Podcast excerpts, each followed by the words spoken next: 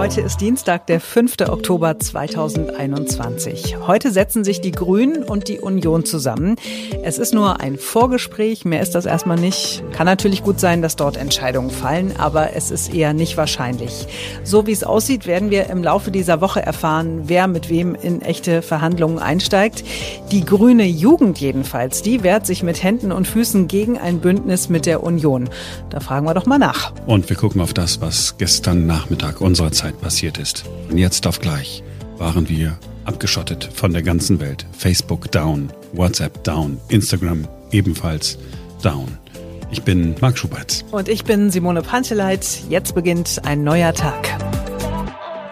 5xx Server Error. Das ist das, was man nicht lesen will, wenn man am Computer sitzt oder am Handy. Das bedeutet nichts Gutes, das spürt man sofort. Das aber war die kalte Begrüßung für Instagram-User gestern Nachmittag. Nicht viel besser, aber freundlicher sah es bei Facebook aus. Ups, irgendwas ist schiefgelaufen und bei WhatsApp.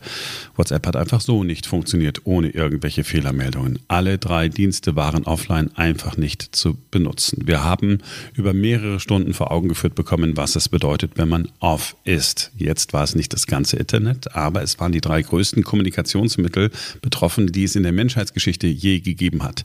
Nach über sieben Stunden ging es dann wieder und Facebook hat bei Twitter, wohlgemerkt bei Twitter geschrieben, an die große Gemeinschaft von Menschen und Unternehmen auf der ganzen Welt, die sich auf uns verlassen. Es tut uns leid. Wir haben hart daran gearbeitet, den Zugang zu unseren Apps und Diensten wiederherzustellen und freuen uns, dass sie jetzt wieder online sind. Wir danken für Ihr Verständnis. Ja, wir haben Verständnis. Unser Mann für die Technik ist Ferenc Reinke. Guten Morgen, Ferenc. Hallo. Woran hat's gelegen? Tja, das würden Sie bei Facebook auch gerne wissen. Heute früh sind Sie da aber selber noch nicht sicher. Es sieht bisher so aus, als seien die Serveradressen der drei Dienste aus den Routing-Tabellen rausgelöscht worden. Das könnte tatsächlich versehentlich passiert sein. Diese Routing-Tabellen, die sind im Prinzip sowas wie Telefonbücher. Also wenn ich im Internet eine Seite aufrufe, dann muss der Name der Seite übersetzt werden in eine Zahl. Das ist die IP. Das ist eine eindeutige Nummer, die jede Seite hat. Und wenn jetzt aber eben dieser Eintrag gelöscht ist, dann ist die Seite auch nicht mehr zu finden und genau das könnte gestern passiert sein. Aber eigentlich ist doch alles doppelt und dreifach und mehrfach gesichert. Da gibt es ja nicht nur einen Server, sondern tausende. Na, das hat in dem Fall möglicherweise nicht geholfen, weil sich mehrere unglückliche Zufälle miteinander verkettet haben. Also Problem Nummer eins, als die Störung aufgetreten ist, die Facebook-Mitarbeiter, die kamen nicht mehr in ihre Büros. Die haben so eine digitalen Kärtchen oder Schlüssel, mit denen sie die Türen öffnen. Und die haben vermutlich auch wegen der Störung bei Facebook auf einmal nicht mehr funktioniert. Das heißt, die Mitarbeiter wollten gerne rein, wollten das Problem lösen, konnten sie aber nicht, weil die Türen verschlossen blieben. Problem Nummer zwei, es gab zwar Techniker, die an ihren Rechnern waren, die Server aber, die stehen hunderte Kilometer weiter entfernt und wegen der Störung konnten die Techniker erstmal nicht mehr per Fernwartung auf diese Rechner zugreifen. Es mussten sich also tatsächlich Leute ins Auto setzen, nach Kalifornien zur Serverfarm fahren und da haben die dann die Computer neu gestartet und erst danach konnte das Problem tatsächlich gelöst werden. Okay, natürlich ist immer äh, sofort die Frage, ist das ein Angriff von Hackern gewesen? Hm. Sicherheitsexperten sagen, dass das ziemlich unwahrscheinlich ist, zumindest nach jetzigem Stand. Auch wenn Facebook, WhatsApp und Instagram zusammengehören, die technischen Strukturen der drei sind ganz unterschiedlich. Vieles ist auch mehrfach abgesichert und deswegen ist es eigentlich unmöglich, alle drei Dienste mit einer einzigen Attacke offline zu bekommen. Aber selbst wenn es nur eine ganz simple Panne ist, zeigt es natürlich, wie gefährlich das ist, wenn gefühlt die ganze Welt von den Diensten eines einzigen Konzerns abhängig ist. Ferenc, äh, vielen Dank. So, und wer sich äh, äh, jetzt nicht endlich mal neben WhatsApp auch Signal oder Threema als Alternativen installiert hat, dem ist auch nicht mehr zu helfen. Einen skurrilen Effekt hat die Störung auch noch. Mark Zuckerberg verliert dadurch 6 Milliarden Dollar, zumindest auf dem Papier. Er ist jetzt mit 103 Milliarden Euro nicht mehr der drittreichste Mensch der Erde, sondern nur noch auf Platz 5 und liegt wieder hinter Bill Gates. Das, weil der Aktienkurs von Facebook um gut 5% eingebrochen ist. Und es wird für Facebook nicht besser. Am Wochenende Wochenende hat sich eine ehemalige Mitarbeiterin als Whistleblowerin geoutet. Sie hatte dem Wall Street Journal interne Facebook-Dokumente zur Verfügung gestellt. Sie ist in einer Fernsehsendung aufgetreten am Wochenende. Ihr Name ist Frances Hogan. Sie sagt, die Dokumente, die sie dem Wall Street Journal zugespielt hat, zeigten, dass Facebook immer wieder Profit über Sicherheit stelle, In internen Untersuchungen habe Facebook festgestellt, dass Hass, Hassbotschaften die User viel mehr triggern als anderer Content. Deshalb unternehme man bei Facebook so wenig gegen Hassbotschaften. Hier ist ein Auszug aus dem Interview bei CBS 60 Minutes. It's easier to inspire people to anger than it is to other emotions. Misinformation, angry content Yeah. is enticing to people and keep- keeps them on the platform. Yes. Facebook has realized that if they change the algorithm to be safer, people will spend less time on the site, they'll click on less ads, they'll make less money. To quote from another one of the documents you brought out, we have evidence from a variety of sources that hate speech, divisive political speech, and misinformation on Facebook and the family of apps are affecting societies around the world. When we live in an information environment that is full of angry, hateful, polarizing content, it erodes our civic trust, it erodes our faith in each other, it erodes our ability to want to care for each other. The version of Facebook that exists today is tearing our societies apart and causing ethnic violence around the world. Facebook has demonstrated they cannot act independently. Facebook over and over again has shown it chooses profit over safety. It is subsidizing, it is paying for its profits with our safety. I'm hoping that this will have had a big enough impact on the world that they get the fortitude and the motivation to actually go put those regulations into place. That's my hope. Und diese Frau wird heute vor dem US-Kongress ein erstes Mal aussagen. Dort könnte und kann irgendwann die Entscheidung über die Zukunft von Facebook fallen. Immer mal wieder ist in der Politik in den USA diskutiert worden, ob Facebook nicht so groß geworden sei, ob Facebook nicht zerschlagen werden müsste. Soweit ist es noch nicht. Aber mit dieser Aussage heute vor dem US-Kongress wird es ein bisschen bedrohlicher für Facebook. Am kommenden Samstag gibt es in Erfurt ein Treffen, das wir in normalen Zeiten kaum beachten würden, aber diesmal ist es anders. In Erfurt ist der Bundeskongress der Grünen Jugend. Der Vorstand dieser Grünen Jugend wird einen Dringlichkeitsantrag einbringen, über den abgestimmt werden soll. Diesen Antrag kann man ganz leicht auf einen Punkt bringen. Auf gar keinen Fall wollen wir was zusammen mit der Union machen.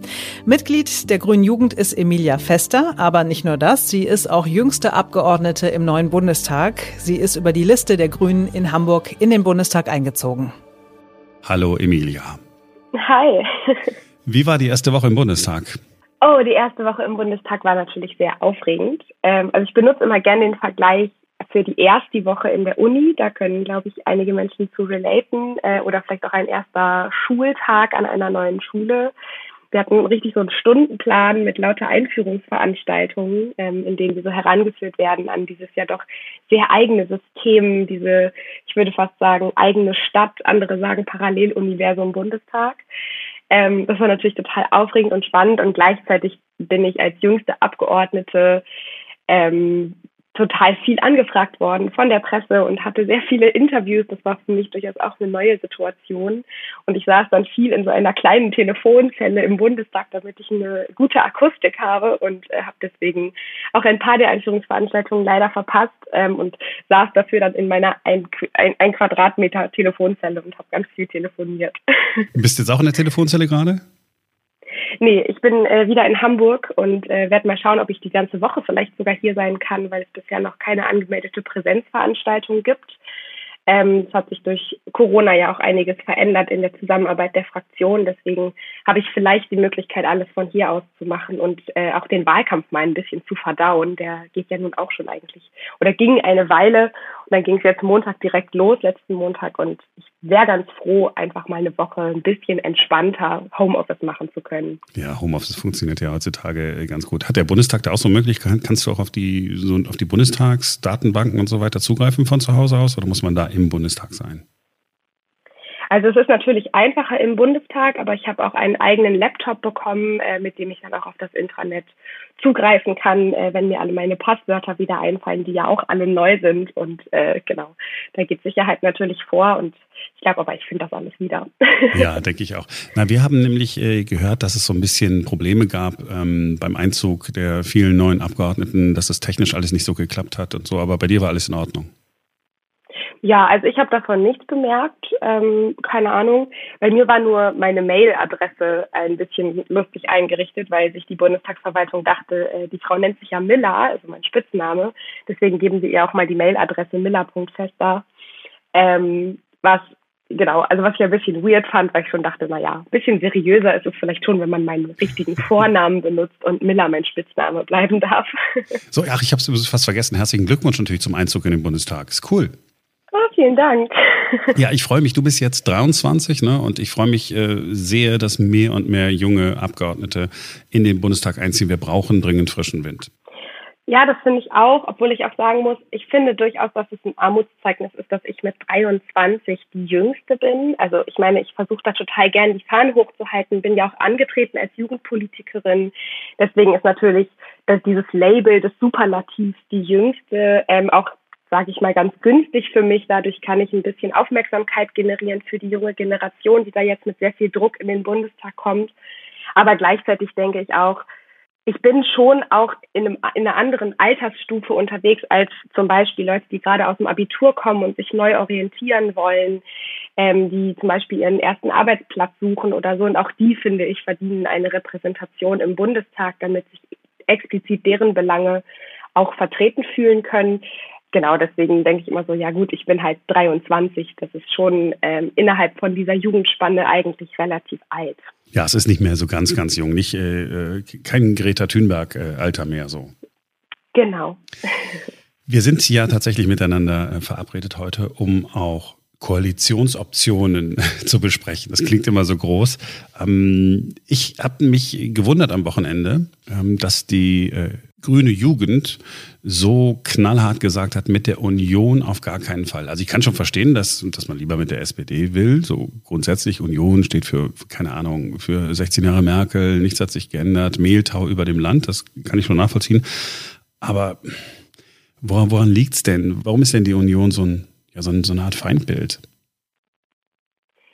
Naja, was heißt Feindbild? Ich glaube, wir haben einfach in den letzten 16 Jahren beobachten können, dass ähm, diese unionsgeführten Koalitionen, die es gab, waren ja durchaus unterschiedliche, mit uns nie, aber mit der FDP und mit der SPD gemeinsam, einfach sehr viel Stagnation über unser Land gebracht hat. Und äh, ich glaube, so gerade eine jugendliche Generation, die rund um die Klimakrise Angst um ihre Zukunft haben muss, fühlt sich einfach gar nicht gehört und nicht wahrgenommen, eher ignoriert von dieser Stillstandspolitik.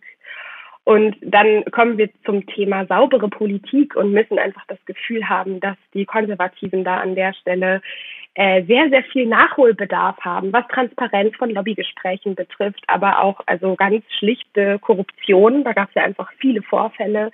Und ich glaube, Deswegen kommen wir da sehr einhellig zu dem Ergebnis, die CDU äh, muss sich selbst aufräumen. Die ganze Union gehört jetzt in die Opposition und kann vor allem die großen Krisen und Fragen unserer Zeit nicht mit uns gemeinsam beantworten. Da stehen wir einfach sehr diametral gegenüber. Äh, Tilman Kuban, der Vorsitzende der Jungen Union, hat gesagt, wir brauchen ganz dringend frischen Wind, Erneuerung oder so. Ihr könntet ihn ja auf eine Art unterstützen ja, also ich weiß nicht, wie ernst gemeint das tatsächlich von dieser Partei ist. Ich meine, ein wichtiger Kollege von Kuban ist äh, Philipp Amthor, der wahrscheinlich jüngste alte Mann der Welt. Ich, ähm, nein, also ich glaube nicht, dass das ernst gemeint ist. Die CDU, CSU steht auch schlicht und ergreifend nicht für Erneuerung, nicht für frischen Wind, sondern für Konservatismus und äh, dem wollen wir gerne den Rücken kehren. Und ähm, die FDP ist ja, ja, wird auch von viel, ist auch von vielen Erst Erstwählern gewählt worden, ist äh, auch in der jungen Zielgruppe gut angekommen, wenn ich das so marketingmäßig sagen darf. Allerdings kommen die ja auch aus einer anderen Ecke, ja. Das sind ja auch eher, wenn man so will, Besitzstandswahrer aus eurer Sicht, oder? Ja, total, auf jeden Fall. Und gleichzeitig ist die FDP natürlich auch eine Partei, die mit Veränderung wirbt. Und ich glaube, da waren die, also da waren insgesamt die jungen Menschen sehr einhellig und sie haben eben nicht die bisherigen Regierenden, die genau diese Stagnation, von der ich schon gesprochen habe, über unser Land gebracht haben, sondern sie haben verändernde Parteien gewählt. Das ist, glaube ich, so das, was wir mit der FDP im Zweifel gemein haben, so unterschiedlich unsere Profile und unsere Maßnahmen äh, sind, die wir vorschlagen, sind wir beide progressive Parteien als Grüne und FDP. Und äh, da war die Jugend sehr einhellig und hat gesagt, wir wollen jetzt Veränderung und nicht das, was es in den letzten Jahren gab, ähm, weil da zu wenig passiert ist. Und dann würde ich aber durchaus auch sagen, ähm, kann man ja in den Statistiken dazu, wer jetzt eigentlich wie gewählt hat, auch sehr gut ablesen, dass die FDP da würde ich einen Claim gerne ein bisschen abschwächen, weil so viel gesagt wird, die jungen Leute haben hauptsächlich FDP gewählt. Das stimmt nicht. Die meisten jungen Leute unter 35 haben die Grünen gewählt und das ist natürlich auch ein riesiger Erfolg für unsere Partei. Und dann ist es aber tatsächlich auch ein Gender-Issue. Also ähm, vor allem junge Männer haben die FDP gewählt und junge Frauen äh, und natürlich auch einige junge Männer. Ich will die gar nicht so über einen Kamm scheren, aber ähm, genau, da zeigen sich auf jeden Fall starke Unterschiede, ähm, wer in der jungen Generation welche Partei gewählt hat. Und ich glaube, darüber sollten wir auch noch ein bisschen diskutieren und mal darüber sprechen ähm, in der Gesellschaft, warum junge Frauen sich zum Beispiel angesprochen fühlen von einem grünen Profil und äh, warum junge Männer zum Beispiel die ganzen Statusfragen, würde ich sagen, ähm, die die FDP vielleicht auch aufbringt, interessanter findet als äh, Klimaschutz. Aber im Bereich ähm, Bürgerrecht oder so, da seid ihr ja nah beieinander, die FDP und ihr ja, ich denke schon, dass wir Brücken bauen können. Das heißt aber nicht, dass wir nicht über die Unterschiede sprechen sollten. Ja, bin ich, bin ich bei dir. So, Klimapolitik ähm, ist dann ein ganz, ganz entscheidender Punkt natürlich. Ähm, es war tatsächlich die junge Generation, die dieses Thema nach oben gebracht hat. Wenn ich sage junge Generation, komme ich mir so alt vor. Also ich, ich fühle mich gar nicht so alt, wie ich jetzt, wie ich jetzt immer irgendwie so wirke. Aber es ist ja tatsächlich äh, so gewesen. Fridays for Future und auch ohne Fridays for Future waren es die Grünen, war es auch die grüne Jugend und waren es Bewegungen ähm, ab, äh, beim, gegen den Braunkohleabbau, ähm, die dieses Thema nach vorne gespült haben. Da allerdings sehe ich wenn ich jetzt so nur gucke in die Parteiprogramme und ich habe sie mir alle durchgelesen, äh, weil ich musste beruflich, ich hätte privates wahrscheinlich nicht so getan, da passt das ja mit den Grünen und der SPD ja gar nicht zusammen. Mit der SPD? Mit der SPD, ja, den Sozialdemokraten. Also ich meine, ja, was den Kohleausstieg betrifft schon. Und ich glaube aber, dass wir Grüne da ja einfach ganz klar die Wissenschaft auf unserer Seite haben. Es gibt nicht wirklich gute Argumente dafür, warum wir, wenn wir Paris wirklich ernst nehmen, 2038 äh, aus der Kohle aussteigen sollten. Ich dachte witzigerweise, dass du mich jetzt einmal darauf ansprichst, ähm, dass es mit der FDP nicht zusammenpasst. Komme ich noch drauf, ja, komme ich noch drauf, weil die sagen ja ah, eigentlich, okay, okay, wir machen einfach Zertifikatehandel, wir begrenzen die Zertifikate genau. immer weiter und irgendwann ist Schluss, ist ja auch eine einfache Idee. Stimmt. Ich glaube halt, also letztendlich wurden wir als Grüne sehr stark für den Klimaschutz gewählt und äh, uns wird da eine große Expertise zugesprochen, was daran liegt, dass wir uns an die Wissenschaft halten und äh, da versuchen mit allen naturwissenschaftlichen und auch sozialwissenschaftlichen ähm, Disziplinen gemeinsam zu arbeiten. Und ich hoffe eigentlich, dass wir da deshalb einfach auch die besten Argumente haben in allen möglichen Verhandlungen und äh, im Zweifel die Koalitionspartnerinnen, die da mit uns zusammenarbeiten wollen, auch davon überzeugen können, dass unsere Ideen funktionieren und stimmen. Zumal der Druck auf der Straße ja nun auch nicht abnimmt. Es gibt bald wieder einen globalen Klimastreik. Ich glaube, in Deutschland findet der diesmal zentral in Berlin statt. Äh, vielleicht auch an dieser Stelle ein kleiner Aufruf, geht doch alle hin und setzt ein Zeichen an die Politik, damit wir da äh, mit einem gestärkten Rücken in die Koalitions- und Sondierungsverhandlungen gehen können. Ja, und deswegen würde ich sagen, wir überzeugen die SPD jetzt davon, dass 2038 schlicht und ergreifend kein guter Plan ist, wenn man die Forderung, Paris einzuhalten, ernst meint. Und 1,5 Grad bleibt unverhandelbar. Mhm. Und diese, diese FDP-Idee, also ich fand die so, so simpel und einleuchtend. Vielleicht bin ich ja ein bisschen naiv, ähm, zu sagen, okay, wir begrenzen die Zertifikate bis zum Jahr, schreiben wir uns drüber, ähm, sagen wir mal 2035, 2045. Und im Jahr 2045 gibt es null Zertifikate, die noch äh, erworben werden können. Damit ist quasi der CO2-Ausstoß verboten und alle Probleme sind gelöst. Mm, nein, ist es nicht. Und ich glaube, genau das ist das Problem. Die FDP geht davon aus, dass der Markt das alles schon irgendwie regeln wird. Und wir haben jetzt schon durchaus in den letzten Jahrzehnten auch gemerkt, dass der Markt das eben explizit nicht tut. Also es gibt sehr viele, also ich meine, diese ganze Klimawende streckt sich über viele Sektoren, von Gebäude über Landwirtschaft. Die Energiewende spielt eine Rolle, die Verkehrswende spielt eine Rolle. Und nicht alles davon ist zu 100 Prozent abgedeckt vom Markt ähm, weil wir zum Beispiel, wenn wir in den Gebäudesektor schauen, ja sehr viel einfach auch renovieren müssen, damit Häuser sich insgesamt klimaneutraler oder zumindest gerechter ähm, bilanzieren lassen. Und all das wird nicht vom Markt steuerbar sein, sondern da muss man auch politisch eingreifen und mit einer gewissen Art von Ordnungsrecht arbeiten.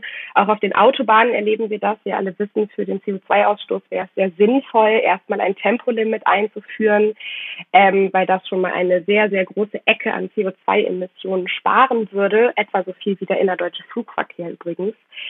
Und wenn wir da nicht an unsere Regeln des Zusammenlebens rangehen, dann wird der Markt das schlicht und ergreifend nicht regeln. Und das zweite wirklich große Problem an der Idee der FDP an dieser Stelle ist, dass wir ja beobachten, wissenschaftlich betrachtet, dass es einen linearen Zusammenhang gibt zwischen CO2-Ausstoß und der Erwärmung unseres Klimas.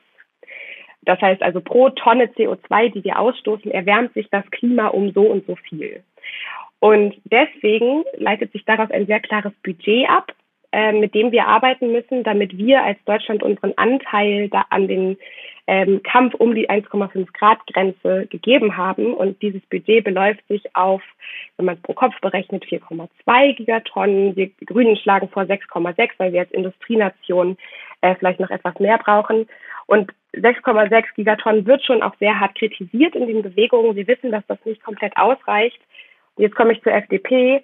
Deren Idee schlägt nämlich ein CO2-Budget von etwa 11,6 Gigatonnen vor. Das heißt, es ist fast das Doppelte von dem, was wir Grünen vorschlagen, wo die Klimabewegungen schon, schon sagen, eigentlich reicht das so nicht. Und deswegen ist diese ganze Idee von der FDP eigentlich sehr scheinheilig und wird am Ende die Klimawende nicht einläuten. Ihr werdet da zusammenkommen. Ich habe ein ganz gutes Gefühl. Etwas, was mir aufgefallen ist, das wollte ich in der letzten Woche auch äh, noch eine andere, ähm, also eine Kollegin von dir, eine andere Abgeordnete fragen, äh, habe ich aber dann vergessen. Ich bin jetzt drauf gekommen, weil es gibt so eine neue Doku, die demnächst auch nach Deutschland kommt. Da wird äh, das Thema Klimawandel noch einmal beleuchtet unter einem ganz anderen Gesichtspunkt. Da wird nämlich äh, das Thema äh, Landwirtschaft, Viehzucht, Viehhaltung, mhm. äh, Massentierhaltung nochmal äh, ganz, äh, ganz stark herausgehoben. Ne? Methan, ähm, ist ja auch ein mhm. Klimagas, ein deutlich schädlicheres Klimagas als CO2. Tatsächlich habe ich aber im gesamten Wahlkampf überhaupt nichts von den Grünen gehört, dass wir sagen, okay, wir brauchen, ja, das Stichwort Agrarwende oder so, das hört man schon mal, aber das nochmal vorgerechnet wird, Leute, ihr müsst einfach deutlich weniger Fleisch essen. Ich will dich nicht aufs Glatteis führen, ich gehöre selber zu den Leuten, die sagen, ich esse so gut wie kein Fleisch mehr weil ich glaube, dass das der entscheidende Schritt ist. Also es ist, glaube ich, besser, äh, kein Fleisch mehr zu essen, ähm, als das Auto stehen zu lassen. Klammer auf, beides sollte man tun, Klammer zu. Ja, ich gebe dir da total recht. Ich bin selber Vegetarierin seit äh, einigen Jahren. Ich glaube, ähm, dass es erstmal aber auch noch eine soziale Frage ist, weil für viele Menschen ist Fleisch zum Beispiel auch ein Statussymbol. Also, dass man sich Fleisch leisten kann, ist gerade für die Nachkriegsgeneration ja total wichtig, dass das als Luxusgut irgendwie wieder möglich ist. Und für andere ist Fleisch nach wie vor einfach günstiger als äh, die vegetarischen Ersatzprodukte beziehungsweise einfach Gemüse im Supermarkt. Und das müssen wir strukturell ändern. Also ich glaube, wir sollten nicht den Fehler machen und Menschen sozusagen da die große Verantwortung einfach so individuell in die Hand drücken, sondern wir sollten als Politik die Verantwortung an der Stelle auch übernehmen und sagen, ähm, wir geben euch die Möglichkeit, euch kostengünstig ähm, und mit sehr guter Verpflegung vegetarisch vegan zu ernähren. Und dafür brauchen wir die Agrarwende. Deswegen ist das das richtige Stichwort. Wir müssen wegkommen von der industriellen Massentierhaltung, die uns so viel Methan in die Luft pumpt und in dem Kontext auch wegkommen von dem enormen Exportüberschuss, den wir zum Beispiel von Billigfleisch in andere Länder haben. Und dann äh, müssen wir dafür sorgen, dass es gute und günstige Alternativen gibt für die Menschen, die sich gerade eigentlich hauptsächlich das Billighack aus der Tiefkühltruhe leisten können. Aber ich kann gut nachvollziehen, dass, äh, dass man das im Wahlkampf nicht herausgestellt hat. Du hast das gerade sehr differenziert ja auch gesagt. Tatsächlich sofort ist man dann wieder in dieser Ecke, in der ihr ja schon mal wart als grüne Partei. Ja, der Veggie Day ist ein großes Trauma. Ja, ganz genau. Ähm, eigentlich eine ganz vernünftige Idee, ganz normal vorgetragen, aber ähm, man hat sich auf euch gestürzt und hat gesagt, nein, da wollen sie uns das Letzte, was wir haben, noch verbieten. Und dann freut man sich, dass man irgendwie ähm, ein Kilo Schweinefleisch für fünf Euro bei Aldi oder Lidl gekauft hat. Äh, ist natürlich eigentlich ein Desaster gewesen. Deswegen perfekte Kommunikation, aber ich glaube, das Thema ist halt zu wichtig, als dass man es unter den Tisch fallen lassen sollte. Deswegen äh, gehe ich mal davon aus, dass das Landwirtschaftsministerium etwas ist, was äh, den Grünen gut zu Gesicht stehen würde. würde ich mich drüber freuen, kann ich aber keine Aussage zu treffen. Natürlich nicht. Ich habe es auch nur kurz versucht. Äh, in der vergangenen Woche, als es diesen, äh, diesen Tweet, nee, diesen Instagram-Post gegeben hat äh, von mhm. FDP und Grünen gemeinsam, habe ich ähm, das vielleicht berühmteste Selfie der Welt. Ja, in der Tat. ähm, ich war, ich hatte irgendwie ein ganz cooles Gefühl. Ich habe, ich habe das mal so formuliert und gesagt, okay, vielleicht wird dieses äh, Selfie mal stehen für Aufbruch, für Veränderung. Irgendwie hatte ich, hatte ich so ein gutes Gefühl. Ist dir das auch so gegangen oder hast du gedacht, naja gut, okay, ist einfach, einfach nur Kommunikation, das machen wir halt so? Ach, ich bin ja einfach kein Fan von Lindner und äh, deswegen habe ich mich jetzt nicht unbedingt gefreut über dieses Selfie, weil ich Lindner schon oft genug in meinem Newsfeed habe, ähm, weil er ja durchaus auch öfter mal in der Presse ist. Aber ja, natürlich, total. Also ich hoffe sehr, dass wir gute gemeinsame Lösungen finden und uns im Zweifel unsere Kompetenzbereiche zusprechen können, damit wir gut Klimaschutz machen können. Ich würde mich freuen, wenn wir das Finanzministerium als großes ähm, Querschnittsministerium vielleicht nicht an die FDP geben. Aber das ist alles Glaskugelei. Ich kann dazu kaum was sagen, aber mein Gefühl war auch, dass äh, unsere Parteispitze sich da auf einen guten Weg macht und äh, als ja quasi die Sandwich-Position, die zweitstärkste Kraft in der möglichen Ampelkoalition, jetzt auch dafür sorgt, dass äh, wir tatsächlich am Ende eine progressive Regierung bekommen. Ist dir aufgefallen, dass ich weder Armin Laschet noch Olaf Scholz erwähnt habe? Bisher? ja. Das kommt jetzt bestimmt. Nein, ich hab, weil äh, Olaf Scholz vergesse ich immer in Interviews. Ähm, das liegt wahrscheinlich einfach daran, dass der so ein bisschen farblos ist auch oder so. Aber das ist so ein, so ein Typ, äh, mit dem man als junge Grüne gut leben könnte. Weil ich meine, der hat ja nun auch jetzt äh, die vergangenen Jahre die Politik mitgetragen, ja, die ihr kritisiert. Ja, total. Und also ich kenne ihn ja durchaus auch noch als Bürgermeister von Hamburg. Ähm, ich habe das tatsächlich in einem Taz-Interview auch schon mal sehr deutlich gesagt. Ich glaube, wir müssen ihn im Auge behalten, weil er sehr, sehr viel konservativer nochmal ist als seine Partei, wie sie sich jetzt in den letzten Jahren ja quasi neu aufgestellt hat. Ähm, ich fand es sehr spannend, dass sich die, äh, dass sich die SPD dafür entschieden hat, nachdem sie ähm, ja zuerst eigentlich eine Parteispitze aufgestellt hat, die einen sehr viel linkeren Kurs vorgeschlagen hat, dass er sich dann dafür entschieden hat, ihren vielleicht konservativsten Mann an die Spitze zu stellen für die ähm, Rolle des Kanzlerkandidaten. Deswegen müssen wir jetzt aber auch darauf achten, wie sich die SPD nach diesem Wahlkampf aufstellt und ob sie jetzt der Meinung ist, dass Olaf Scholz der große Heilsbringer ist und deswegen die konservative Politik der Sozialdemokratie der letzten Jahre doch der richtige Kurs war. Da müssen wir, glaube ich, immer mehr nachstochern und ich hoffe da auch sehr auf die Jusos, äh, mit denen unsere ähm, GJ-BundessprecherInnen auch schon sehr, sehr viel im Gespräch sind. Mit Kevin Kühnert auch wahrscheinlich gewesen, ja? Genau, also der ist jetzt ja nicht mehr äh, im Vorstand der Jusos, sondern im Parteivorstand. Aber genau, ich glaube auch, dass ein Kevin Kühnert da ein guter Verbündeter sein kann, um einfach weiter daran zu wirken, dass die SPD ähm, sich nicht Richtung konservativ verabschiedet, sondern eine progressive Kraft in unserer Gesellschaft bleibt. Und dafür ist aber, glaube ich, eine Koalition äh, mit den Grünen und vielleicht ja auch der FDP, auch wenn ich da ein bisschen, naja, schwärzer sehe, aber ähm, genau mit, mit den Grünen vielleicht ein, eine gute Richtungsweisung.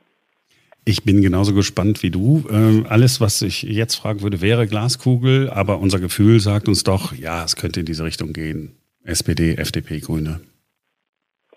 Ja, total. Und ich glaube, als grüne Jugend ähm, würden wir uns darüber auch freuen. Es ist eigentlich für uns die einzig mögliche ähm, Koalition, auf der anderen Seite verstehe ich unseren Parteivorstand auch, dass sie jetzt nicht äh, sagt, natürlich machen wir nur Ampel, weil sonst könnte man Olaf Scholz letztendlich diesen Koalitionsvertrag vielleicht auch alleine schreiben lassen, wenn man gar kein Druckmittel mehr als kleinere Partei in der Hand hat, zu sagen, man macht das mit den Konservativen gar nicht.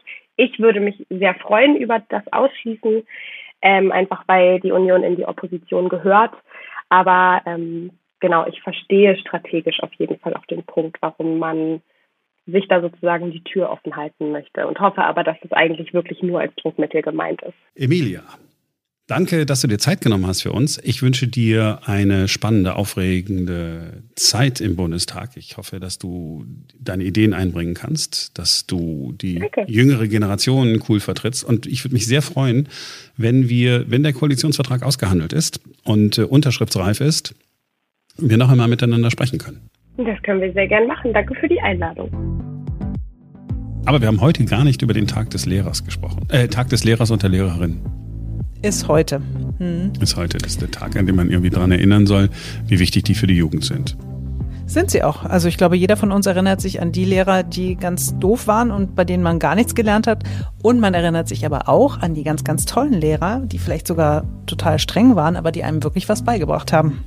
Ja, ich erinnere mich auch an den einen oder anderen. Ich erinnere mich aber vor allen Dingen an die Lehrer, äh, mit denen wir hier in den vergangenen Monaten immer wieder gesprochen haben. Da waren ja wirklich einige dabei, mhm. die dieses ganze Genöle, ah, Digitalisierung funktioniert nicht, dies nicht, das nicht, das nicht, einfach völlig ignoriert haben, einfach gemacht haben. Da erinnere ich mich äh, total gerne dran, wenn dann Leute gesagt haben, ach ja, dann habe ich einfach das in den Dropbox-Account geladen und habe ich so ein Zoom-Meeting gemacht, hat schon ganz gut funktioniert, könnte besser sein, aber immerhin. Die fand ich cool. In diesem Sinne, liebe Grüße an alle tollen Lehrer in Deutschland und Lehrerinnen. Ihr macht einen super Job. So, jetzt war's das aber für heute. Äh, schön, dass ihr dabei gewesen seid. Wir sind morgen wieder für euch da, denn dann ist wieder ein neuer Tag. Bis dahin. Tschüss.